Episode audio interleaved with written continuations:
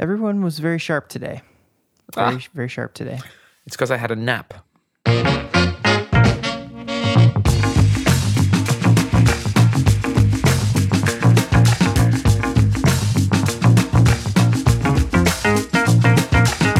Hello and welcome to Outrage and Optimism. My name's Tom Rivett-Carnac. I'm Christiana Figueres. And I'm Paul Dickinson. This week, we fall in love with the ocean. We realize that Costa Rica isn't perfect. We speak to ocean explorer and educator Philippe Cousteau, and we have music from Nick Mulvey. Thanks for being here.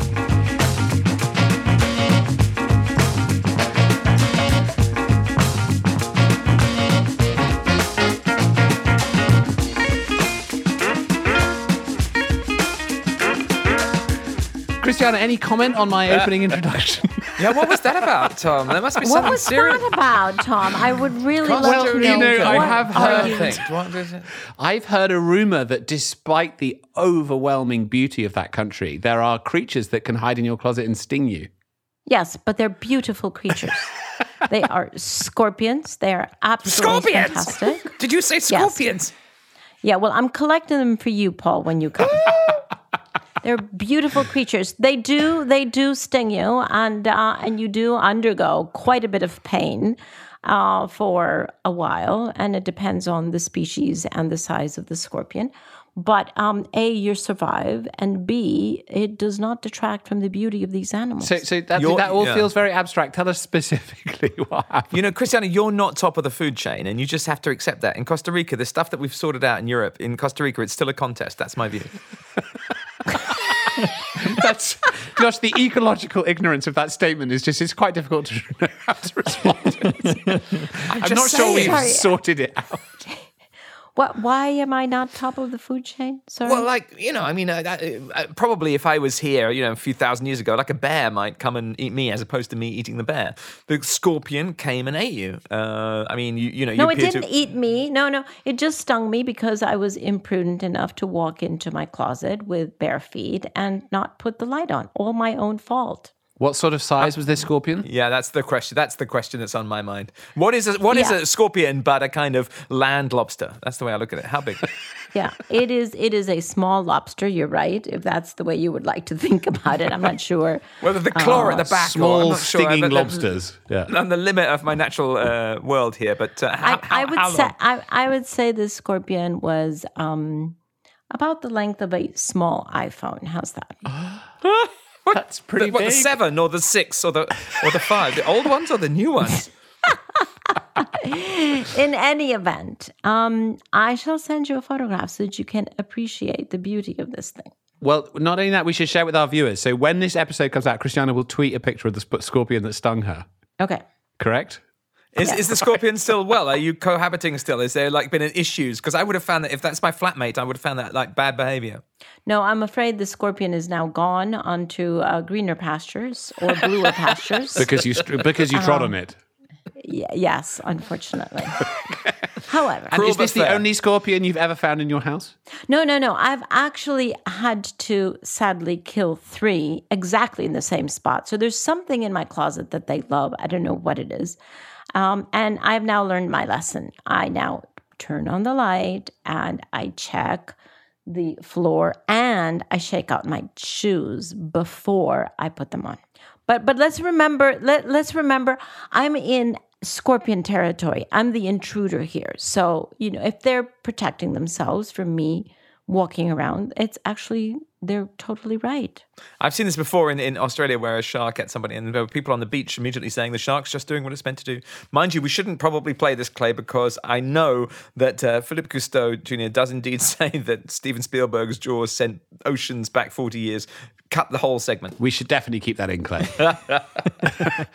All right. So, so, so we discovered that Costa Rica isn't perfect, or maybe it is perfect with its beautiful scorpions that you need to be careful not to step on. Exactly. But there are other elements, and this week we will be talking, of course, in great detail about the ocean and how it is possible to really fall in love with the ocean, and indeed we have done so. But Christiana, when I first met you, when I first joined you at the UN, and you, it was the lead up to Paris, it was this incredibly intense, difficult process.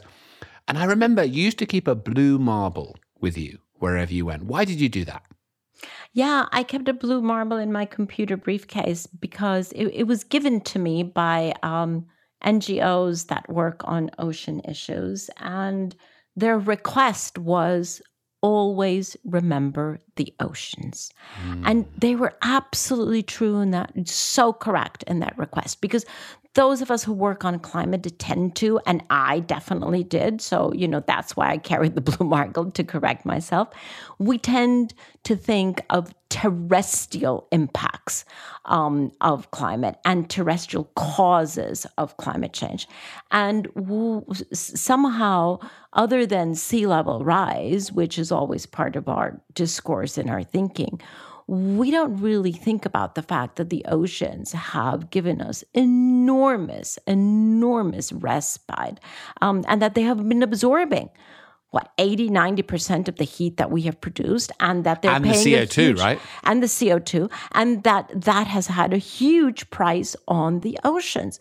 So we're not grateful enough a for the atmospheric and environmental role that the oceans have been playing while we have been completely irresponsible. Um, and we don't think of the impact, i.e., the price that they are paying, and ultimately the price that we will pay because we're losing so much of the ocean because of heat and CO2. So can you just set out very quickly for listeners because you know many people will be familiar with this but others may not be what is the role of the ocean in climate stabilization? So the oceans have been absorbing, as we said. They have been eh, all, all the time that we have been spewing out much more CO2 than we should, and certainly much more than we ever did in the past the oceans are, let's think of the oceans as a huge sponge, okay, a liquid sponge that has been absorbing CO2 and absorbing heat. And that translates into acidification of the oceans, it translates into coral reef um, dieback. It translates into my species migrating to colder waters away from the waters that are warming much, uh, much quicker. And if you add to that overfishing and you add to that pollution of the oceans, well, we are definitely not being responsible with um, with the oceans that surround all of us, and um, so while the, the reason why, and everybody asks me, why are oceans not mentioned in the United Nations Convention on Climate Change? Mm. The issue why that is so is because the convention itself and the Kyoto Protocol and the Paris Agreement, they're all based on what is causing climate change. The oceans do not cause climate change. Right. They're protecting us from climate change. So there's a very much of a causality argument and logic to the convention and the protocol and the Paris Agreement. But if you step away from causality and you look at impacts, oceans are definitely there, front and center. Hmm. Paul? And just a word on sea level rise. Um, you, you, know, we, we know about the, the, glaciers melting, but we also know that polar ice caps are melting. You know, people talking about the northern ice cap could be gone in 15 years. Um, it was brilliantly put uh, to me by somebody saying, say you make a cup of tea and you want to leave the house and you're in a hurry. If you put a little bit of water in the tea, it's not cold enough to drink. You put an ice cube in the tea, and it's immediately cold enough to drink. So the melting of ice is absorbing the most incredible amount of energy. But unfortunately, when that ice is gone, we're suddenly going to get hit by this massive energy burden. So it's just another way of looking at these services that we're being provided, giving us temporary respite, time to act, but we must act. And and given that, I mean, the role of the ocean in the world economy and in the response to everything that we're kind of facing at the moment is fundamental, right? I mean, I was kind of shocked to discover recently just the role that the ocean plays, not only in climate stabilization, but also in the global economy, which has been brought into sharp relief by COVID. Christiana, I think you had some statistics on that. Yeah, so amazing statistics we just looked at recently because we don't think of the oceans as being their own economy. We think of terrestrial economy, right? Everything that we do on land. But the fact is that if you want to call it the blue economy, which I think is a beautiful term, the collection of formal and informal marine jobs, products, and services are valued at $2.5 trillion a year, which means if the ocean were a nation, it would rank as the seventh largest economy in the world. In the world. And the oceans and all of the ocean based industries um, contribute 31 million full time jobs. So there's a huge economy, you know, call it the blue economy, call it the liquid economy, whatever you want to call it, but just a huge part of the global economy that we tend to not um, be very cognizant of. Yeah, totally. Um, I'll tell you something I picked up this week, which I think is interesting and, and will lead me on to just a little tiny ocean story. It is actually that uh, Bloomberg reported Greta Thunberg is back and she's told Angela Merkel to declare a climate emergency in Germany, which I think is incredibly exciting. Uh, reported on 20th of August. And she's delivered uh, a letter uh, to the German Chancellor signed by 125,000 people. And I mention this because I am endlessly inspired by by Greta's leadership and that of many other youth. And um, actually, I was just talking to a friend about. Uh, she was on a demonstration uh, last spring. I think you know the time she said of of of uh, of Greta, of of the Attenborough's documentary, of Extinction Rebellion, when things were very much uh, in, in the air uh, about a time and need for change. And uh, her her ten year old niece, I think it was. Um, was was wearing a t-shirt and had a placard about the oceans. And I said, "Why was that?" And uh, she said, "Well, this this ten year old loves dolphins and whales." And, and I think can probably sense, in a sense, some of their vulnerability. Uh, she goes to a very switched on primary school. Um, she, they were on a student strike march. But the preciousness of the oceans and keeping things in balance and seeing plastic and the visible damage it can do to, to fish and sea creatures and you know, recognizing systemically that could be my rubbish. I Yeah. could have done that. Yeah. That's, I think, one of the things that's been most powerful and maybe where uh, younger people actually have a great advantage over older people that, that they have uh, more of an intuitive sense of, of something uh, like the oceans, which can appear to dinosaurs like a big flat blue thing. Well, we'll hear more about that. So, um, so let's turn to this conversation that we had just a couple of days ago with Philippe Cousteau, um, which I think goes in more detail than than we ever could to the oceans and the role that they play in the world. Uh, Philippe Cousteau Jr. Uh, is, of course, the son of Philippe Cousteau and the grandson of Jacques Cousteau, the fil- famed oceanographer, um, he's continued the work of his father and grandfather by educating the public about environmental and conservation issues. Um, he's received an Emmy for his hosting of the syndicated science series Awesome Planet. Um, he's a very inspiring person who fell in love with the ocean at an early age and can really inspire and help us to do so. And we love this conversation with him. So, um, so let's listen to it, and we'll be back afterwards. Sounds great. Let's go.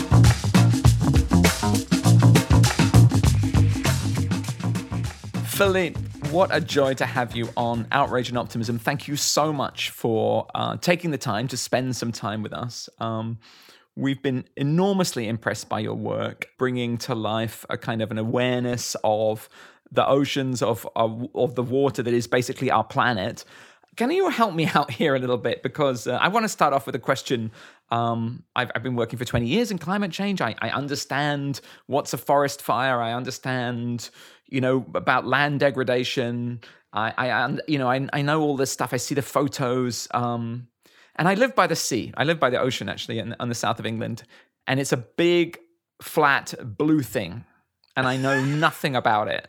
And so It's, a big. F- what did what did you just say? The- the- it's I a said- big. It really flat captures the, blue the thing. scope and beauty, doesn't I it? mean- It's I- I very, mean- very eloquent. I appreciate. I appreciate that. Uh, well, first of all, I just want to say, interrupt real quick and tell you how honored I am to be a part of this. Uh, how what a fan I am of all your work and um, outrage and optimism uh, as well. But but the work that you've engaged in going back years, all three of you, is uh, is is really inspiring, and, and I'm I'm really honored to be a part of this. So thank you for having me. Well, also thank you for rescuing me from getting like seriously beaten up by Christiana because it was beginning to happen. I And saw that you- it was it was you ha- pending. it was- it was so building. I got your back. yeah, yeah, that's right. I got your back, I, Paul.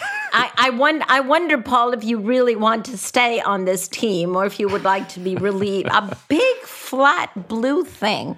Okay, But- Philippe, I think you have to rescue him. Well, listen, but I think actually, Christiana, I, that that that the way he's describing it is the way that a lot of people would describe it. So in that sense, I think it's an apt description, and it is the big challenge that we face.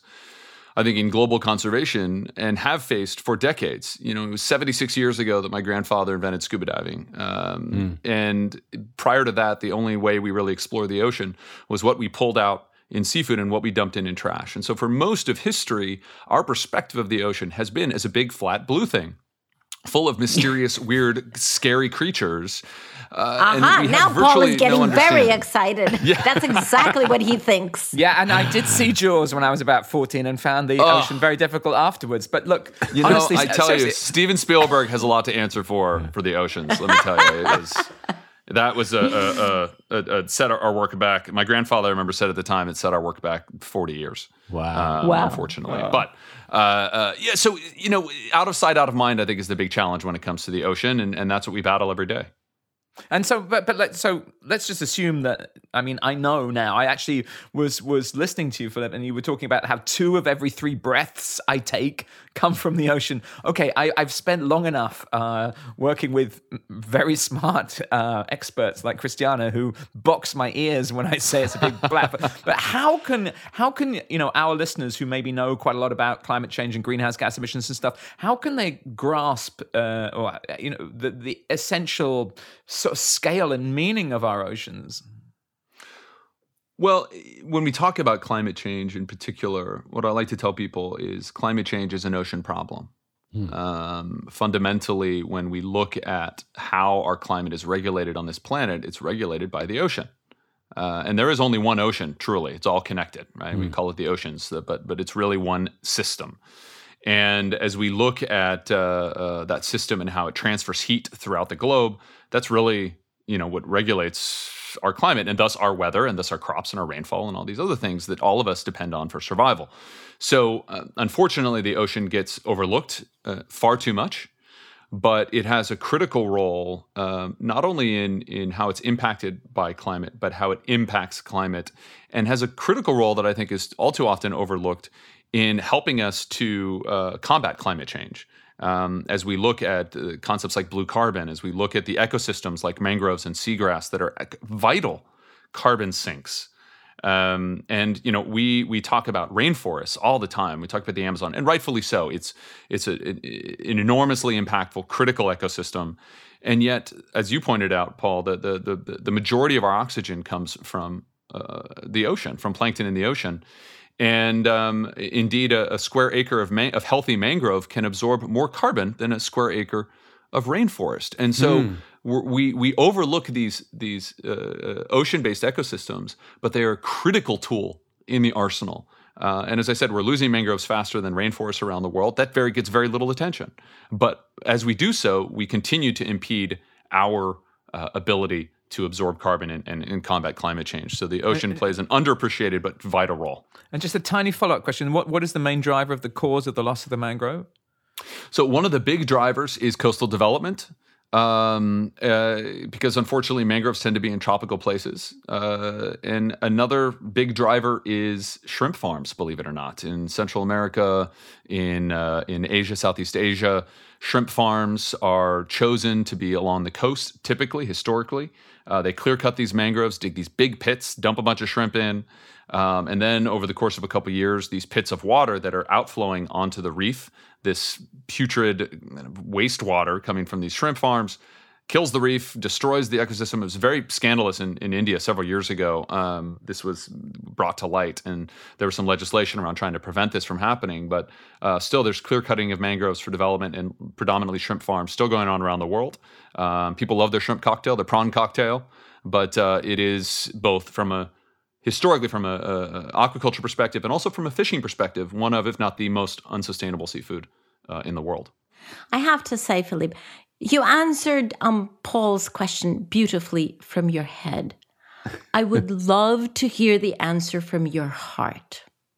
How did you fall in love with the big, what did you call it? Big flat blue Big thing? big blue flat thing. Yeah, people would have seen Yeah. it, you know, Big from the train thing. window or something. If you're in an Yeah, yeah, airplane, yeah. sometimes you can. I would I I would love to know how did you fall in love with it because I'm in love with it. I live, you know, looking over the the Pacific Ocean. But how did you fall in love with it and how can everyone else fall in love with it? Because honestly, if we don't fall in love, all the data that you've just given us just goes into some kind of a mental closet and then we close the door on that. So I would love to hear your answer from your heart.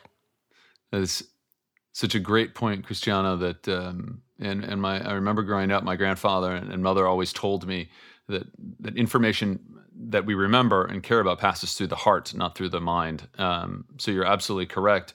My journey with the ocean started since I can remember, perhaps somewhat of a unique journey in in many ways. In that my grandfather Jacques Cousteau was such a pioneer of ocean exploration um, that my father was also um, a pioneer, uh, really the one who advocated for, you know, when my grandfather started out, a lot of people don't recognize that that when he was a young man, all the things we take for granted, the, the, the coral reefs and, and, sharks and the images that, that we that are common today, were mysteries for people. And it really wasn't until um, he engineered a, a, valve that he could put on a tank and swim freely underwater, and essentially invented scuba diving um, that that changed. And then he created underwater cameras and he started mm. filming all these things and images. So I grew up with those images. Um, my mm-hmm. father then really uh, helped to pioneer the concept of ocean conservation, not just exploration. Unfortunately, my father died six months before I was born in an yeah. airplane accident. Yes. yes. And so for me, the ocean always represented a way to connect with him a way to oh. understand where I came from because I never knew him personally. Mm. Um, mm. I, I, I, could see his films and hear the stories from my mother, who spent 13 years on expedition. Um, but for me, the ocean represented a, a connection to my father. Um, mm. And uh, but but I think universally, every time that I visit the ocean, I see the ocean and and imagine the wonder and the potential that exists. So often, people are obsessed with this idea of looking up in space. Uh, and and we're investing so much money. I mean, I won't go on a rant. I could go on a rant forever on this, but we spent so much money to find out if there was ever water on Mars, which actually has zero bearing on our survival on this planet. It has nothing to do with that. I'm sure this topic has come up. Um, and yet we look at the ocean and there's still so much we don't know about our own planet. And there are aliens living amongst us and we don't know it.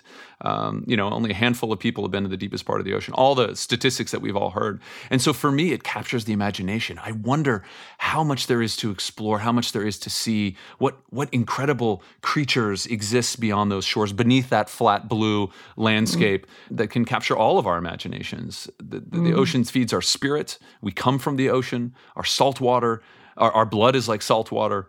Um, and and we are connected in the ocean to the ocean. I think the mm. ocean throughout history has represented something that's united us and brought us together, and I think it still can. Hmm. That's a good answer. That's beautiful. it, it, strikes me just listening to you talk that you know we we sort of have similar.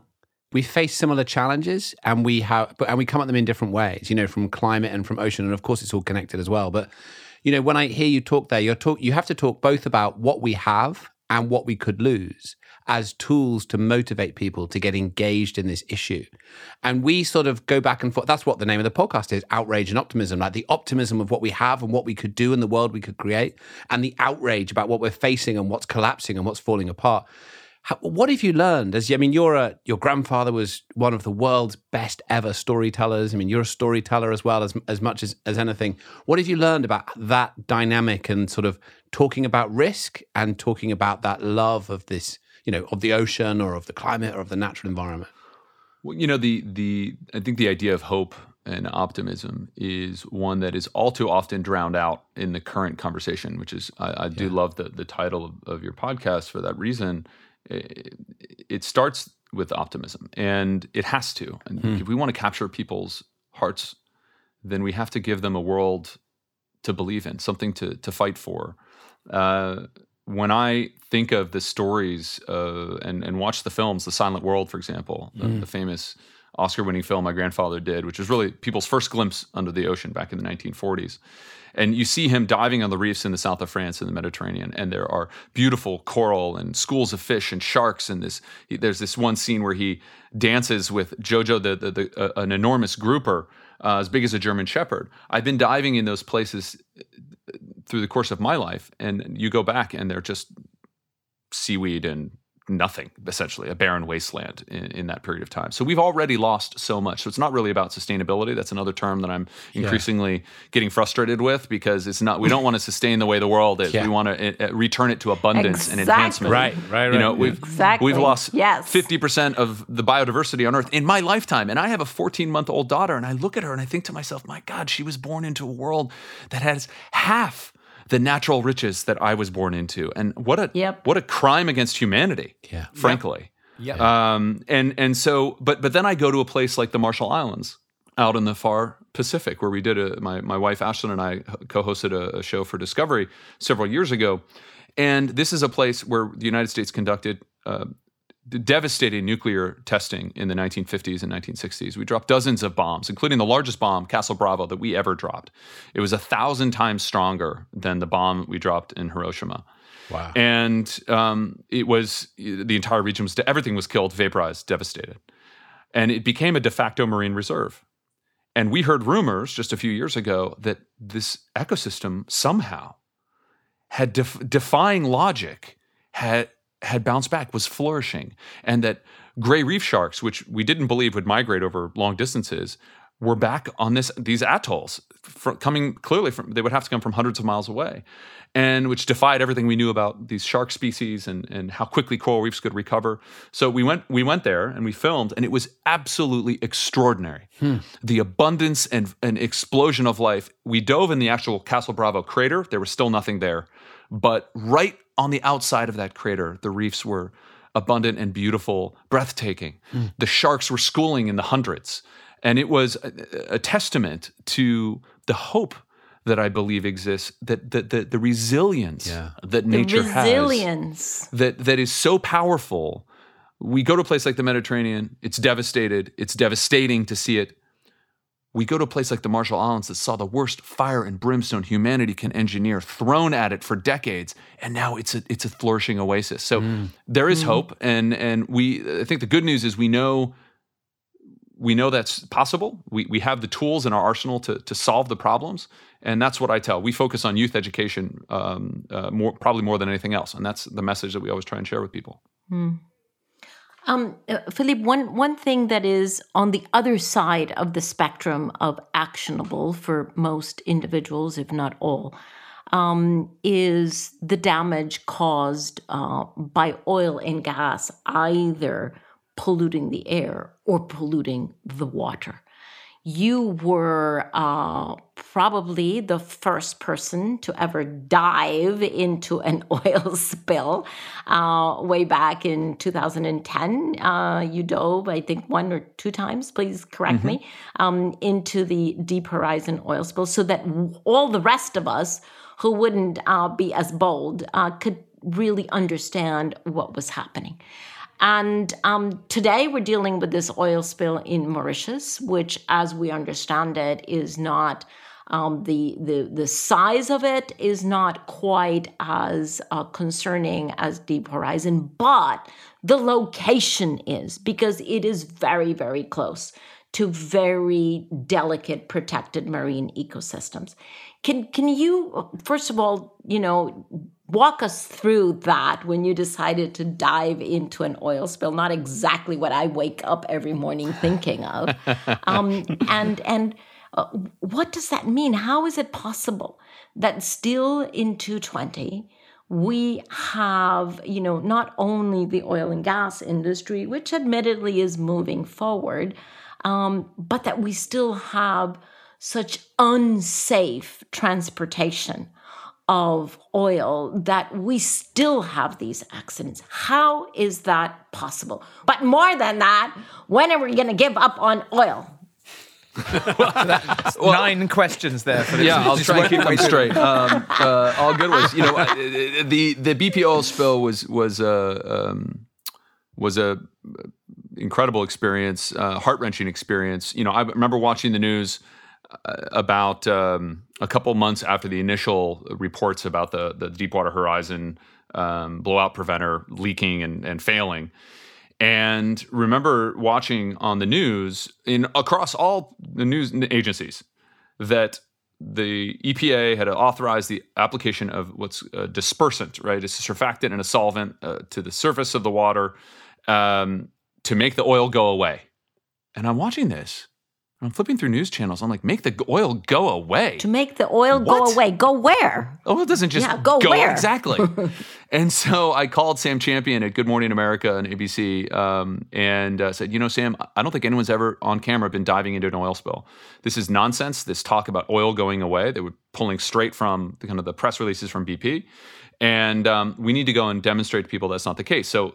Fast forward a couple weeks, we managed to get all the hazmat equipment that we needed and hard helmets, et cetera. And we dove into the spill and we demonstrated that it's far from making the oil just magically go away somehow it simply broke the surface tension and allowed the oil to then just get out of sight and sink into the water column. So we went down 30 or 40 feet and showed the whole water column, as far as we could see, was just this red muck, like descending into hell, I believe is what I said at the time. And you saw dead fish with globules of oil sticking to them and seaweed and jelly. I mean, it was awful. And that was transformational in the conversation around the surfactant uh, or the, the dispersant and the, the true nature of these oil spills. Prior to that, people could only see the oil slick at the surface.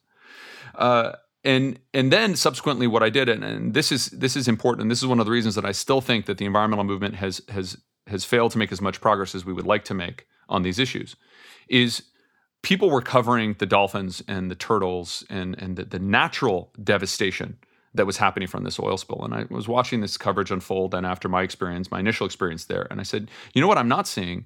I'm not seeing people going down and talking to the people whose lives are being impacted. I always tell folks that, you know, uh, one, I think one of the biggest problems with climate change and what environmental groups have focused on is that when, when people think about climate change, they think about polar bears. And most people don't, let's face it, really, really, really care about polar bears. They care in theory. They, they, they're, they're, this nice fuzzy creature, but really care enough to change their life and their world? No. Why aren't why isn't a baby the face of climate change? Why aren't human human beings more the face Human. of this? And so Put a what we human did, face on. Yeah. Ex- that's the challenge. And so when we went down to the Gulf oil spill, I started inter- interviewing fishermen. I started interviewing oystermen. I started interviewing um, uh, the people with with tourism operations that were going out of business. Started talking about how um, when we degrade the environment and people lose their jobs, rates of domestic violence and suicide start going up. What is the human toll of this environmental disaster? And I think we we still fail to do that effectively in the environmental movement. We still kind of fall on the old images of sea turtles, which I love a sea turtle. Let me tell you, I love polar bears. But how do we grow the audience of people that care about these issues to create the political change that we need?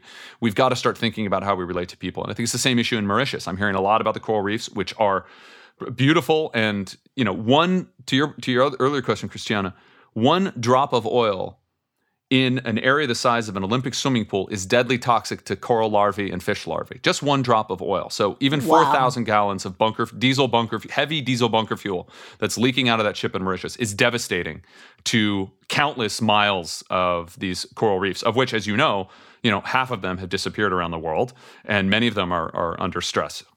So, Philippe, with that awareness that you have, the deep awareness of the devastation that we have caused and that we can potentially uh, further deepen, um, we we would love to hear your answer to the final question that we always ask our guests, um, and that is on a spectrum of being outraged at the devastation that we have caused and the irresponsibility with which we continue to act on one side of the spectrum, and on the other side of the spectrum of optimism about what we can do if we rise to our individual and collective responsibility. Where do you situate yourself in that spectrum? Uh, Christiana, that's a great question. I situate myself at many points along that spectrum, depending on the time of day and what, day of the week it is. Uh, honestly, my soul weeps, and oftentimes I shed tears when I hold my little girl and think of the kind of world that she's going to inherit. Um, It makes me very emotional. So at those times, outrage and sadness perhaps prevail. But then um, I am filled with optimism. I run a nonprofit called Earth Echo International, and we Yes. are focused on youth education. and we just ran our youth uh, annual youth leadership summit. We had 500 youth environmental youth leaders from around the world participate in three days of workshops, all digitally, remotely, from 44 countries and territories. Whenever I walk into a classroom pre-COVID or see a, a, a, a interview or a Zoom call with a couple hundred youth leaders, um, I am filled with hope and optimism Hmm. as I'm sure you, you all three of you have seen in your in historic work in the Paris Climate Accords and all the work over the years that you've done, young people are full of determination. They are full of optimism. They are itching to fight, and they are fighting, as we're seeing with Greta and her peers, is kind of becoming a symbol of that youth power. But there are thousands and hundreds of thousands of Gretas around the world. There's a mm. whole Yes. generation that is so fired up, that is so passionate about these issues that when I see it, I am filled with hope and it rejuvenates and mm-hmm. renews my spirit and my soul. So so sometimes I think about what we've lost and it fills me with sadness. But then I need I, I spend just a moment with these young people um, and I'm I'm filled with optimism and I do have incredible hope for the future. I do believe that we can overcome anything um, and that we have a new generation that is united together for a better world and they will achieve that world and it's it's our job to help them as much as we can and then get out of the way so Exactly. I vote I vote optimism with with moments of outrage um. Okay. It's a good balance. we like we like we like that combination. We like that combination. Um, that Philippe, passion. thank you so much. Yes, and the passion. Yes, thank you so so much. Really appreciate it. Um, very much appreciate that you brought your daughter into the conversation because honestly, for all of us, that's what this is all about, right? This is this is our battle for them. So thank you very much for that. Christiana, Um, Tom, Paul, uh, my honor to participate in this and, and spend a little bit of time with you all. I really appreciate it. I shall never look at the sea the same way again. Thank you so The much. The big blue flat thing. Thank you, Paul. Big blue thank flat you. thing. Philippe, you have done what none of us have been able to do in years. Thank heavens. That's, that's completely wrong. I grew up watching your grandfather, and I have a deep uh, love. And but but thank you, honestly, your passion, your way of expressing is completely infectious, and I now have been made optimistic by your energy. Thank you so much. Paul, thank you. Thank you all.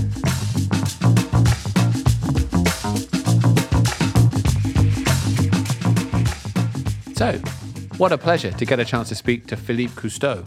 Um, what did you guys leave that conversation with? Well, I was just I was struck by his energy and his enthusiasm, and he's, you know, I I, I actually found myself getting uh, getting transformed myself and becoming fascinated and delighted by the ocean in a way that I hadn't felt before. And uh, do you know, I actually found a little a quote of his which I thought was very beautiful, uh, where he speaks to the, the extraordinary power of his name, and he says. I'll never be able to fill my father's or my grandfather's shoes, but hopefully I can stand on their shoulders and reach farther. And that, I think, sums up exactly his enormous gift. And I felt him reach a very, very long way into my heart and soul. Wow. nice, nice, Paul. You know, I've been um I've been thinking lately about what we inherit from our parents. And um I- I'm sure one of you is going to remind me that I did not know that Stella McCartney was Paul. McCartney. Did you know that Philippe Cousteau However- was Jacques Cousteau's grandson? well, I did. You see, that's exactly. I forgot that Stella McCartney was Paul McCartney's son. So yeah, I did know where Philippe Cousteau comes from, um, but I was actually quite taken um, by the fact that his father passed on before he was born, and I was I was trying to muse on what was the effect of that on him. Would he have had a different profession, a different relationship, deeper, not so deep with the oceans, if he had been able to um, dive alongside his father? Um, did he become so much more committed because his father was no longer there? I mean, we will never know the answer to those counterfactual questions, but I just think it's so beautiful that this is the third generation that is so totally committed that Philippe's wife actually is also committed. It's it's a whole clan thing, um, and and uh, honestly, the world would just be a sadder place without the Cousteau clan. It's so moving that they have decided uh, one generation after the other after the other to devote their life a to explore the oceans which takes a heck of a lot of courage um, and then not only to explore but to be educators to raise the awareness to make us all you know for for um, using the words that you've used make us all fall in love with the oceans. It's just a, a beautiful job that they're doing for all of us. Mm. Yeah, and it's it's it's it's so inspiring to see how that family legacy can be so nourishing, and how I mean he's a deeply inspirational person in his own right, right? I mean we had him on yes. not because he's Jacques Cousteau's grandson, but because he's who he is, and because of what he's mm-hmm. able to do. And and the comment you made, Paul, about him saying that you can stand on the shoulders of those who came before and reach faster, reminded me. I'm sure you remember when when we had Wanjira Mathai on, and we asked her about her mother and she said, I don't stand in her shoes, I bask in her sunlight. And I just thought, you so know, th- it's all to do with perspective and how we respond to these things. And I just, I thought his comments were amazing. I mean, the fact that that the ocean connects him to his father is just sort of hauntingly beautiful and very impactful. I thought, um, but also some of the data that he provided. Like I was kind of blown away by the fact that an acre of mangroves can absorb more carbon dioxide than an acre of rainforest. I, I had no mm. idea that that was the case. I don't know if it's as biodiverse, but I thought that was amazing. And I was also really struck by his comments about this film that he sees his grandfather diving on a reef in the Mediterranean in the French waters and what it was. And that if you go there now, it's kind of a desert. And I mean, you know, this is this is hard, this stuff, but it it made me think about places that I've been and what they'll be like or could be like when my children or grandchildren go there, which is heartbreaking, yeah. right? I mean, of course, that's that's not our. This is the whole point of what we're talking about. That's not a predetermined destiny that it will be like that. They might go back to where Jacques Cousteau was five generations ago and find the reef has been regenerated if we do our jobs right. But hopefully, hopefully, but there's there's a lot at stake. You know, on on the data piece, um, b- before we all get carried away with our emotions, um, on on the data piece, one one piece about the oceans that is not often talked about, and that actually he didn't refer to, is the huge potential that we have for maritime or marine energy. Um, yeah. Yes, we talk a lot about offshore wind, and definitely the UK has taken a fantastic leadership position there, as well as many other countries um, harvesting, if I may say, um, offshore wind. But the oceans themselves have so, so much um, kinetic energy that can be harvested as well. And this morning on my beach walk, I was noticing um, the the beautiful combination of tides that come in and out and waves that come in and out and how they actually work so beautifully with each other. But then I realized, oh my God, so there is energy here that can be harvested from the difference in the tides, i.e., tidal energy, as well as energy that can be harvested um, from the difference in the waves, i.e., wave energy. And it's just amazing to know that we have all of these oceans around the world that are still there, um, lapping on our shores and waiting for us to develop the technology that has to be commercial in order to be um, used but just enormous amounts of energy there. And I, I did a quick search, and um, w- Wikipedia, which is Paul Dickinson's absolute authority on everything. Yep, um, yep. And Wikipedia says there's a potential to develop somewhere between 20,000 and 80,000 terawatt hours up per year of electricity generated by you know something related to um, ocean and water. It's just beyond belief how much there is there because we know we have to move away from fossil fuels. We know we have to go to the renewables. So there we are, a huge treasure trove of energy waiting on the sides for us to develop the technology that is going to be able to harvest it and distribute it at a commercially uh, competitive price.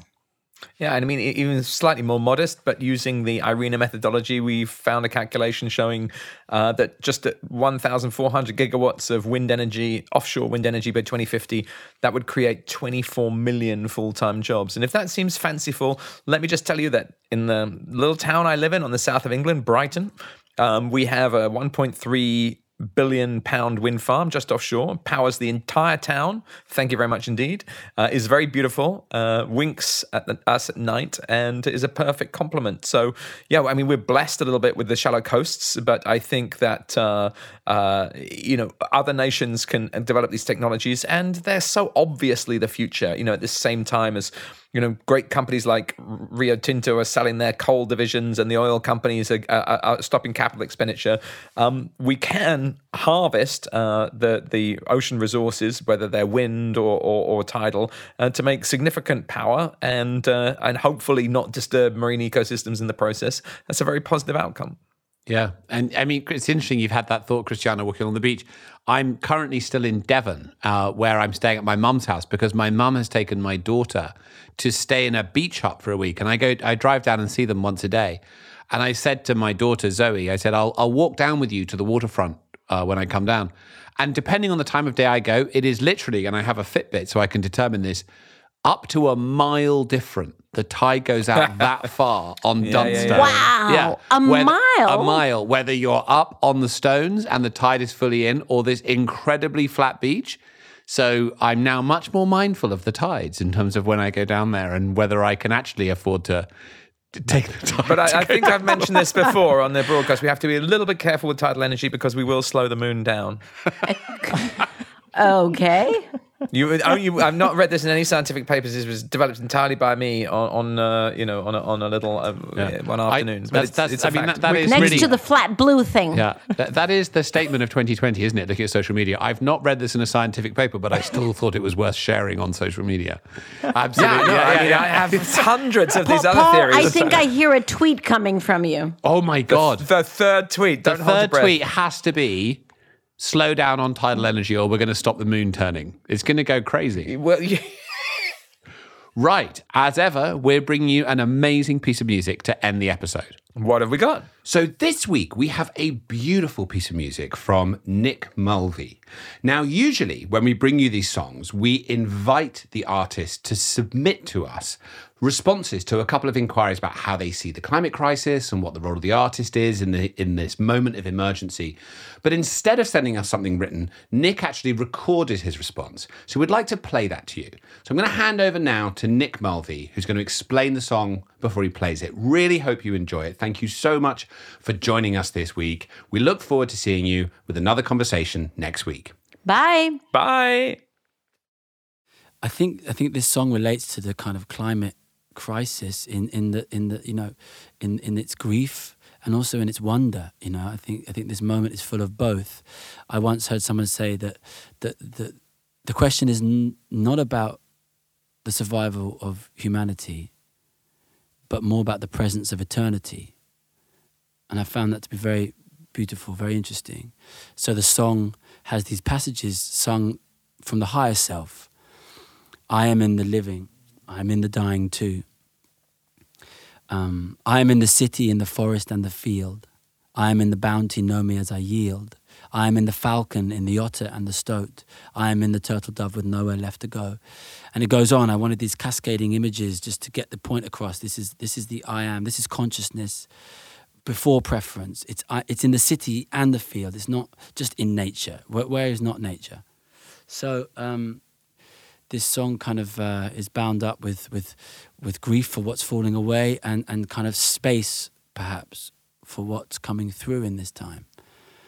And uh, finally, just to say that I remember hearing Thich Nhat Hanh, the Buddhist teacher, saying that when we look at the word environment, if we stop and really reflect on what that means, environment really means in English means everything other than me. The environment of this room or the environment of the whole planet and its climate.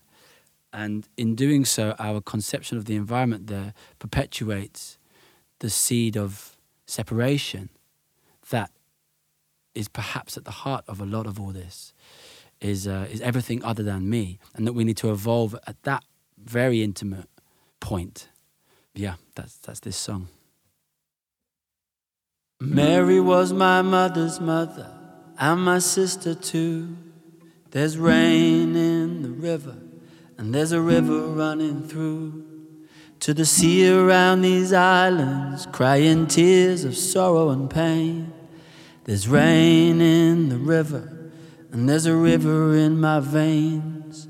Mary, young as we may be, you know, the blood in you and me is as old as blood can be, is as old as blood can be, as old as blood can be. Living lines of memory drew the markings on my hand. Ancient lines of living love awaken in this land, saying, I am in the city, in the forest and the field. I am in the bounty, come on, know me as I yield. I am in the falcon, in the otter and the stoat. I am in the turtle dove with nowhere left to go. And in the moment of blind madness, when he's pushing her away, I am in the lover and in the ear who hears her say, Can we begin again? Oh, baby, it's me again. I know you are so different to me, but I love you just the same. Love you just the same.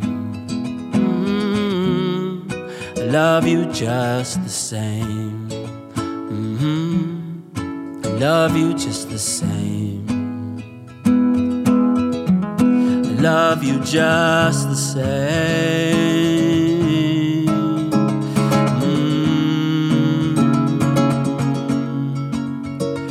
Grandma Mary Ethel Ruddock, 1912 to 72. Though we never met in flesh, now I remember you. Were warm and you were gentle, you were modest, you were kind. A mother, wife, and grand, you were a woman of your time. But do we know your life in color? Do we celebrate your flame? Remembering your offering with a candle in your name. Mary, young as we may be, you know the blood in you and me is as old as blood can be, is as old as blood can be, as old as blood can be.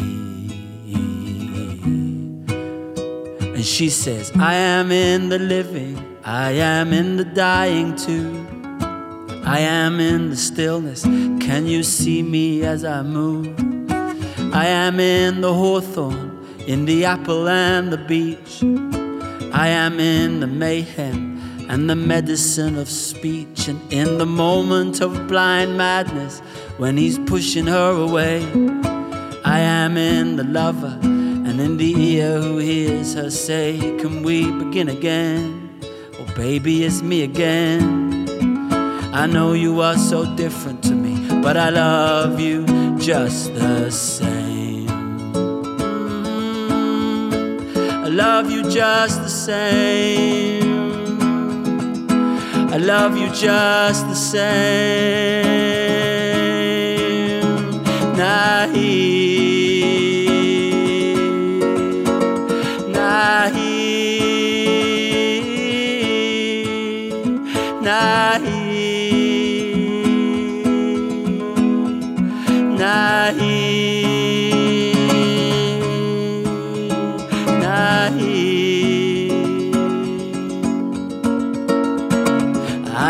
am in the living, I am in the dying too. I am in the stillness, can you see me as I move? And in the moment of blind madness, when he's pushing her away, I am in the lover and in the ear who hears her say, Oh, baby, it's me again. Can we begin again? I know you are so different to me, but I love you just the same.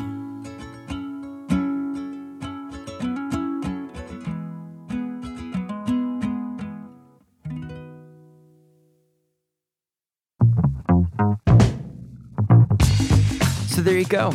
Another episode of Outrage and Optimism. The track you just heard is Begin Again by Nick Mulvey. I've put a link to his music in the show notes. Begin Again is available now wherever you get your music, and be sure to check out the Begin Again EP. There's this awesome, awesome remix by Little Dragon that you can spin. So it's so good. You have to check it out. Outrage and Optimism is a global optimism production and is executive produced by Marina Mansilicherman and produced by Clay Carnell. But it's not just Marina and I. The rest of the team is Sarah Law, Katie Bradford, Laura Richardson, Sophie McDonald, Freya Newman, Sarah Thomas, and Sharon Johnson. And our hosts are Tom Rivett Carnac, Christiana Figueres, and Paul Dickinson. Special thanks this week to Kelsey Hervel and Molly Schoneveld from the Storied Group for working with us and coordinating our interview with Philippe. They made it possible. And of course, a huge thank you to our guest this week, Philippe Cousteau Jr. During the setup for our interview this week, I mentioned to Philippe that my son was teething, and Philippe, being a new father, just like me, and but a little bit further down the road, he recommended frozen peas. So I went and got some frozen peas. They are a hit with Emrys. I've never seen a child happily eat so many peas in my life. On a somewhat related note, I have also been finding peas all around the house. Not sure how they get there, but we couldn't be happier. So thank you, Philippe. Oh, actually, I gotta. We're gonna run out in like two days, so I gotta get. I'm gonna add the peas to my grocery list for this week. The Cousteau clan is doing incredible things, and through their organization, Earth Echo International, they are equipping youth to identify and solve environmental challenges starting in their own communities. I've put a link in the show notes to Earth Echo's website and Philippe's website and social media where you can see all the films and TV shows he is on. One series in particular that I loved is The Aquatic World with Philippe Cousteau. It's a tongue in cheek tribute to the movie The Life Aquatic, great movie, but the series is playful, imaginative, educational, and hilarious. So click the link in the show notes to go on that adventure and many more with the Cousteaus. Now, we know you're on the internet in search of great memes and up to the minute climate news, and so are we. You can find us at Global Optimism on Instagram, Twitter, and Facebook, and LinkedIn, the slightly more business approach to wasting time on social media. If you love the podcast, please hit the subscribe button and leave us a rating.